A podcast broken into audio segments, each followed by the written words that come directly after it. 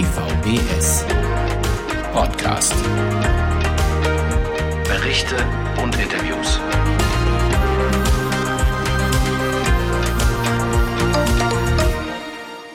Mit Rita Schroll und Dr. Thomas Kalisch, Vorsitzender von Medibus e.V., als Gast. Herzlich willkommen, liebe Hörerinnen und Hörer, an Ihren und euren Endgeräten. Hallo Thomas. Hallo Rita. Schön, dass du dir die Zeit für das Interview genommen hast. Erzähl doch erstmal, für was steht Medibus und äh, was verbirgt sich dahinter. Ja, Medibus ist der Dachverband der Blinden- und Sehbehindertenbibliotheken im deutschen Sprachraum, kann man sagen. Es gehören ja nicht nur Einrichtungen aus Deutschland dazu, sondern auch aus der Schweiz und aus äh, Österreich.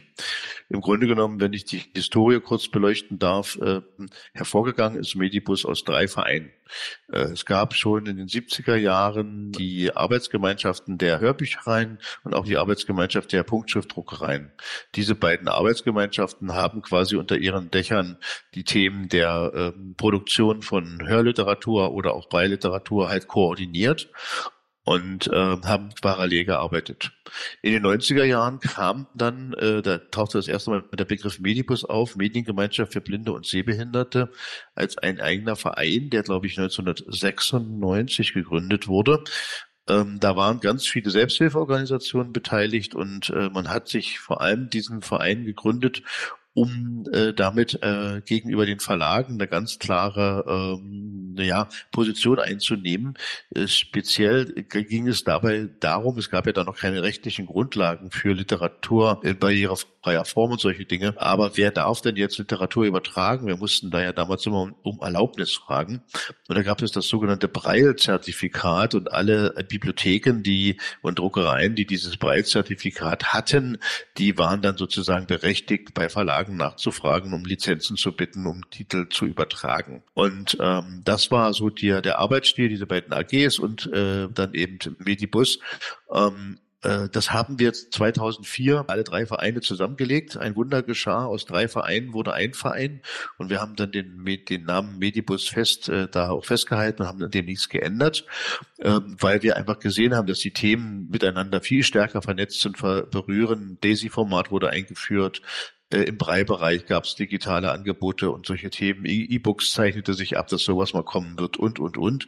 Und gerade auch die rechtlichen Regelungen waren damals dann auf dem Wege, äh, dass das Urheberrecht uns äh, die Möglichkeit gab, als Bibliotheken für Blinde und Sehbehinderte, ohne um Erlaubnis zu fragen, dass wir Literatur übertragen dürfen. Wie viele Medienanbieter sind im Moment beteiligt? Also ich müsste jetzt die Finger nehmen, aber es sind äh, etwa zehn oder zwölf Einrichtungen. Es sind äh, die namhaften Punktschriftdruckereien Paderborn, Marburg, Leipzig, aber es sind vor allem natürlich auch die Hörbüchereien Hamburg, Berlin, äh, Leipzig, Münster, Bonn, Paderborn habe ich gesagt, es gibt ja als solches, das gehört das ja auch zu Bonn, Entschuldigung, also Bonn. Ne? Und ähm, Marburg, München. Es gibt auch noch eine kirchliche Einrichtung in Darmstadt, äh, die Stimme der Hoffnung. Äh, und dazu nicht zu vergessen die äh, Schweizerische Bibliothek für Blinde, Seh- und Lesebehinderte in Zürich und die äh, Wiener Bibliothek Hörbücherei für Blinde und Sehbehinderte die Hörbücherei in Wien und auch das Blindenbildungsinstitut Wien, was sich um Breitschrift kümmert. Nachdem der Marrakesch-Vertrag hm, ja jetzt, jetzt schon einige Zeit verabschiedet wurde, hm, wie und wann können dann deutsche Leser und Leserinnen auch auf internationale Brei- und Hörbüchereien zugreifen? Weil du erwähntest ja vor kurzem schon das ähm, Urheberrecht. Genau, also die Frage nach internationaler Literatur ist natürlich so berechtigt wie äh, in der Planung.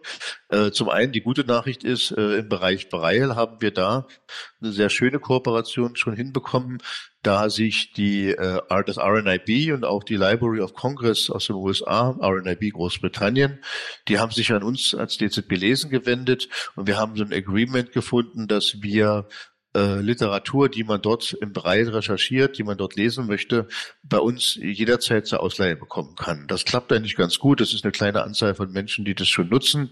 Wir nutzen, bringen das jetzt nicht in digitaler Form, sondern derzeit in ausgedruckter Form zu den Leserinnen und Lesern und das ist schon ein ganz guter Service. Wir haben auch immer äh, vermittelt, Interessenten, die bei Bookshare lesen wollten, äh, denen den Weg zu Bookshare letztendlich geebnet äh, damit man dort Nutzer werden kann, äh, um dieses reichhaltige Angebot von Bookshare in den USA zu nutzen. Aber die Frage war ja, wann kommen die internationalen Titel nach Deutschland? Und hier gibt es verschiedene Projekte. Es gibt ein internationales Projekt, äh, das Accessible Book Consortium, was sich mit einer App beschäftigt und einer App-Entwicklung beschäftigt, die es möglich machen wird, dem Anwender dann aus dem großen Bestand der weltweiten Literatur äh, da Bestellungen aufzugeben oder äh, Bestellungen insofern oder Ausleihen äh, vorzunehmen. Äh, das ist technisch noch nicht alles so, dass das alles funktioniert. Da werden wir noch ein bisschen Geduld haben müssen. Und wir werden uns als Medibus in diesen Projekten dort auf jeden Fall international beteiligen äh, haben aber in der Priorität gerade erstmal gesagt, wir kümmern uns jetzt erstmal um den deutschen Markt, weil da äh, gerade im Bereich E-Books so viel passiert, dass wir die Prioritäten setzen, äh, die internationale Literatur als zweiten Schritt sozusagen äh, nicht von dem ersten zu gehen, jetzt erstmal digitale Angebote auch zu schaffen im Bereich äh, deutsche Literatur. Ich wollte nochmal nachfragen ähm, und akzeptieren, also wer Bookshare aus den USA nutzen will, kann sich an die ähm, DZB wenden und ihr würdet dann vermitteln. Das habe ich richtig so verstanden. Richtig, ans DZB lesen kann man sich wenden, an unser Hörbücherbereich. Äh, die Frau Weiz, glaube ich, koordiniert das, koordiniert das bei uns im Haus. Da kann man sich auf jeden Fall erkundigen. Äh, sozusagen, wenn das dann über uns vermittelt wird, dann ist es der Vorteil, dass man dann schon als selbst Betroffener autorisiert ist und äh, man muss, glaube ich, was bezahlen bei, bei Bookshare, aber die endliche Kommunikation, die geht dann auch, auch ohne uns als DZB lesen, aber der, die, die Tür wird sozusagen von uns geöffnet. Dass das was kostet, macht ja nichts. Ich meine, andere Büchereien kosten auch was. Richtig. Das ist aber ein großer Fortschritt, über den sich bestimmt viele Hörerinnen und Hörer und Leser und Leserinnen freuen werden. Den Service gibt es übrigens schon seit fünf Jahren. Ich glaube, der ist aber noch nicht so bekannt. Du sagtest ja auch selbst, er wird nicht so genutzt. Mhm. Genau. Ja, jetzt noch mal zu dem Thema ähm, E-Books. Also ich weiß, dass die Schweiz ähm, E-Books verleiht. Ähm, kannst du etwas zu den anderen Büchereien sagen? Und ihr sagt ja auch, ihr würdet da noch mal in die Planung mehr gehen. Und ähm, wann wird es soweit sein, dass ähm, man auch alle Breilbücher, die es gibt, die ihr jetzt vor allem neu sozusagen digitalisiert, auch als digitales E-Book leihen könnt? Ja, es sind natürlich jetzt sehr viele Fragen auf einmal. Äh, wenn wir versuchen, das mal schrittweise auch abzuarbeiten. Das erste, erste Frage war die Schweiz. Das ist korrekt. Die Schweiz äh, arbeitet schon im Bereich E-Books und auch im Bereich Großdruck, äh, bietet äh, E-Books schon seit einigen Jahren an, hat sich auch im Bereich Legasthenie über die äh, Buchknacker, das ist so eine spezielle spezielle äh, Seite, die sie da aufgebaut haben, in der Schweiz äh, stark gemacht. Ähm, die ähm, bieten äh, genau da äh, schon auch Lesemöglichkeiten an, auch gerade im Bereich E-Books und wie ich gesagt habe, im Bereich Großdruck. Ähm, wir haben äh, Medibus ähm, jetzt ein Projekt gerade, das hat im November begonnen. Wir haben das über drei Jahre, kriegen wir das gefördert von der Aktion Mensch. Das heißt, äh, wir werden diesem eine Informationsplattform für barrierefreie Literatur aufbauen und im Rahmen dieses Projektes wird es uns äh, möglich sein, dann unsere Breilbestände, die Großdruck- und Hörbücherei ist ja jetzt schon recherchierbar über den Zentralkatalog, aber dann auch E-Books, die wir äh, einstellen, äh, zu recherchieren, aber auch äh, die digitalen Breilwerke und auch die E-Books, die wir dann vorhalten werden, barrierefreien Format, dass man die dann auch herunterladen kann von diesem zentralen Angebot. Dieses zentrale Angebot, diese Plattform, die wir dabei schaffen, die ist äh, sofern eine, eine Entwicklung, die jetzt ganz zentral beim Medibus vorgenommen wird. Äh, es wird aber nicht dazu führen, dass jetzt andere Bibliotheken oder die einzelnen Bibliotheken ihre Türen da schließen oder dort das Angebot nicht mehr aufbereiten, sondern äh, was uns dabei äh, gelingen wird, ist, dass ähm, man in seiner lokalen Bibliothek du vielleicht in Marburg, ich in Leipzig, jemand aus Hamburg in Hamburg oder in Berlin, jemand in Berlin oder Nordrhein-Westfalen vielleicht in Westfalen äh, angemeldet ist in, in Münster, ähm, dass man auf diese Art und Weise äh, in seiner heimischen Bibliothek bleiben kann, Nutzer ist und diese Bibliothek ihm dieses Angebot dann über die eigene Webseite und die eigene App dann auch zur Verfügung stellen wird. Fast jede Hörbücherei hat ja eine eigene Downloadmöglichkeit mit eigenen Apps ist da eine zentrale App und vielleicht auch hm, eine zentrale Download-Plattform, wo man sich dann mit dem jeweiligen Passwort der eigenen Hörbücherei anmelden kann, geplant, weil so sind ja die meisten Apps doch sehr unterschiedlich gestaltet. Ja, und äh, wir sind da auch schon sehr, sehr weit gekommen. Es ist so, dass wir alle gemeinsam ein Bibliothekssystem nutzen werden, Das ist inzwischen schon in Hamburg, in Leipzig, in Marburg der Fall, in Berlin. Äh, die Kollegen in Münster sind gerade dabei, dieses Bibliothekssystem äh, auch einzuführen und die Kollegen aus München werden dann sozusagen, sobald die Münsteraner fertig sind, wird das in, wird das in München auch folgen. Damit haben wir die gemeinsame Basis, dass wir ähm, was ich erwähnte, mit dem Plattformprojekt dann eben auch in der Lage sind, äh, die Dinge zentral zu verwalten, aber lokal auch Angebote zu machen. Also uns geht es nicht darum, alles über einen zentralen Server ab, also äh, dem Nutzer anzubieten, sondern schon in seiner lokalen Bibliothek soll er bleiben, aber er soll alle Dienste nutzen können, die zentral halt auch bereitgehalten werden. Das ist eine sehr spannende und eine sehr schöne Vorstellung und auch eine durchaus realistische Ansatz, den wir in den nächsten zwei Jahren, mit, drei Jahren mit dem Projekt jetzt auch mh, hm, verfolgen werden.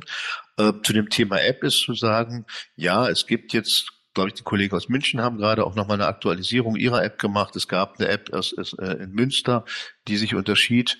Ähm, die werden alle die App nutzen, die äh, in, in Leipzig, Hamburg, Berlin und Marburg genutzt wird.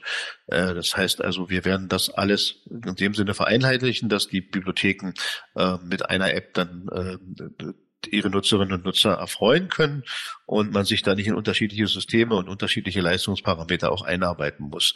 Das ist ein Prozess, der dauert jetzt schrittweise äh, in den nächsten Jahren, wie ich angedeutet habe, aber wir haben uns da wirklich auf einen guten Weg gemacht und wir sind da sehr optimistisch, dass wir da auch vorankommen.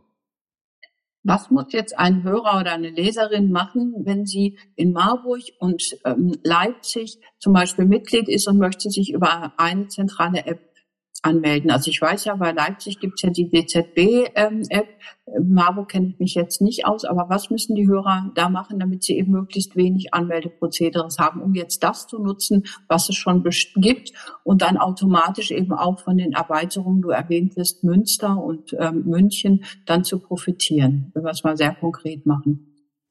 Naja, äh, jeder kann in seiner Bibliothek, in der er verortet ist, äh, bleiben und kann dort auch äh, die, die, die Dinge nutzen.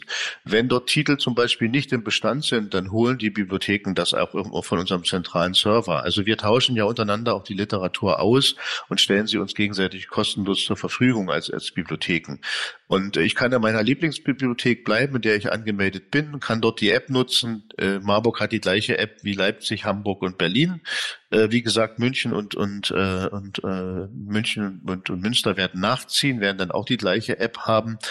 Ähm, mit der App meldet man sich ja in dem Grunde nicht an. Man kann ja mit der App äh, recherchieren und man kann mit der App dann auch die Titel abspielen und solche Dinge das einmalige Anmelden in einer Bibliothek, äh, ja, das läuft natürlich dann immer lokal bei der, bei der man sich anmelden möchte. Es wird jetzt keine zentrale Anmeldung geben, sondern es gibt die lokale Anmeldung in, in, in deiner Nähe oder in, in der Bibliothek deiner Wahl. Der Punkt ist der, wir haben ein, wir haben ein föderales System in Deutschland, wir haben eine völlig verschiedene Finanzierungen der Bibliotheken. Äh, wir haben manche sind Vereine, manche sind äh, Stiftungen oder äh, wie in Leipzig zum Beispiel als eine Einrichtung des Freistaates finanziert. Und ähm, wir wollen natürlich die Vorteile dieser einzelnen Einrichtungen, die lokalen Anbindungen auch überhaupt nicht verlieren, weil wenn wir an zentralen Lösungen bauen, äh, würden wir riskieren, dass die Länder nicht aus der Finanzierung herausziehen würden. Der Bund gibt uns für dieses Thema kein Geld äh, und deshalb suchen wir nach zentralen Lösungen, die wir entwickeln. Aber wir bleiben deshalb in unseren lokalen Bibliotheken, weil wir sagen, wir wollen ja auch das bayerische Buch in Bayern aufsprechen und das Berliner Buch in Berlin aufsprechen und äh, damit das Lokalkolorit und auch die Nutzer ja, Betreuung, die Nutzerinformation, auch die Spendenarbeit, die Akquise von Spendengeldern, das ist natürlich auch am schönsten, dass man das in seiner Bibliothek seiner Wahl dann auch äh, zum Beispiel gerne vielleicht eine Spende hinterlässt. Die Bibliotheken tauschen sich zwar ihren Buchbestand aus, soweit ich das weiß, aber nur die Bücher, die sie selbst produzieren und bei den kommerziellen eingekauften Büchern, ähm, soweit ich das bis jetzt erfahren habe, ähm, ist die Schweiz noch außen vor. Das heißt, die Schweiz tauscht sich nicht aus, wenn ich das so richtig äh, weiß, oder ist da inzwischen der Austausch ähm, auch länderübergreifend? Die gesamte eigene Produktion äh, der Hörbüchereien wird miteinander ausgetauscht. Auch die Schweizer Kollegen, was die in ihren Studios einsprechen, kommt in den Zentralkatalog von Medibus, ist jederzeit in Marburg oder Leipzig bestellbar. Wenn der Titel noch nicht da ist, dann kann er sehr, sehr schnell von der Bibliothek, von deiner eigenen Bibliothek beschafft werden. Im kommerziellen Bereich gehen wir da im Moment etwas getrennte Wege. Das heißt, die Schweizer Kollegen arbeiten schon seit längerer Zeit aufgrund äh, anderer urheberrechtlicher Bestimmungen dürfen die das nämlich, durften die das schon ein paar Jahre länger. Äh, die haben also schon einen Stock von vier bis 5.000, vielleicht sogar 6.000 Hörbüchern kommerzieller Natur ins DESI-Format transferiert.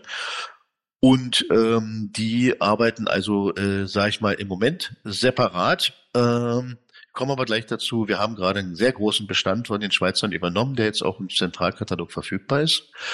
Wir planen, das haben wir justament heute gerade in der Medibus Vorstandssitzung besprochen, äh, planen da, denken darüber nach, wie wir das hinkriegen, dass wir diesen Austausch der kommerziellen Titel auch mit der Schweiz noch besser professionalisieren und hinkriegen, damit auch in der Zukunft äh, was äh, an Hörbüchern im kommerziellen Bereich in einer Bibliothek gemacht wurde, in der anderen auch besser noch zugreifbar ist.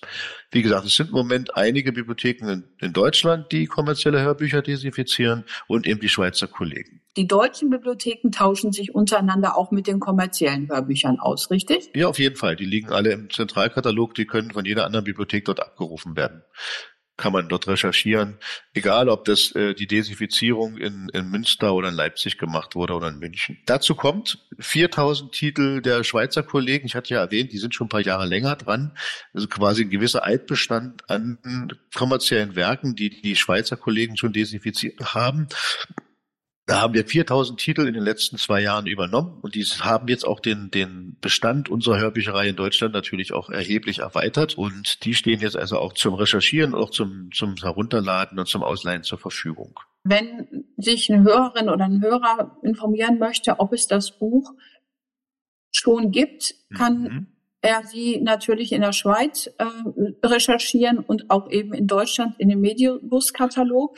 Aber wer hat einen Überblick, ob ein Buch zur Produktion geplant ist in der Schweiz oder auch in Deutschland oder beziehungsweise angekauft wird. Also in der Schweiz habe ich es richtig verstanden, muss man extra nochmal bei der Schweiz anrufen. Aber ähm, gibt es in Deutschland jemand aus den Hörbüchereien, der auch weiß, ähm, wenn andere Hörbüchereien ein bestimmtes Buch planen zu produzieren oder auch Reihbüchereien? Also die meine ich natürlich auch mit die Vermeinung von Doppelproduktion ist ja ein uraltes Thema und das hat sich in dem Bereich äh, kommerzielle Hörbücher natürlich nicht wesentlich geändert.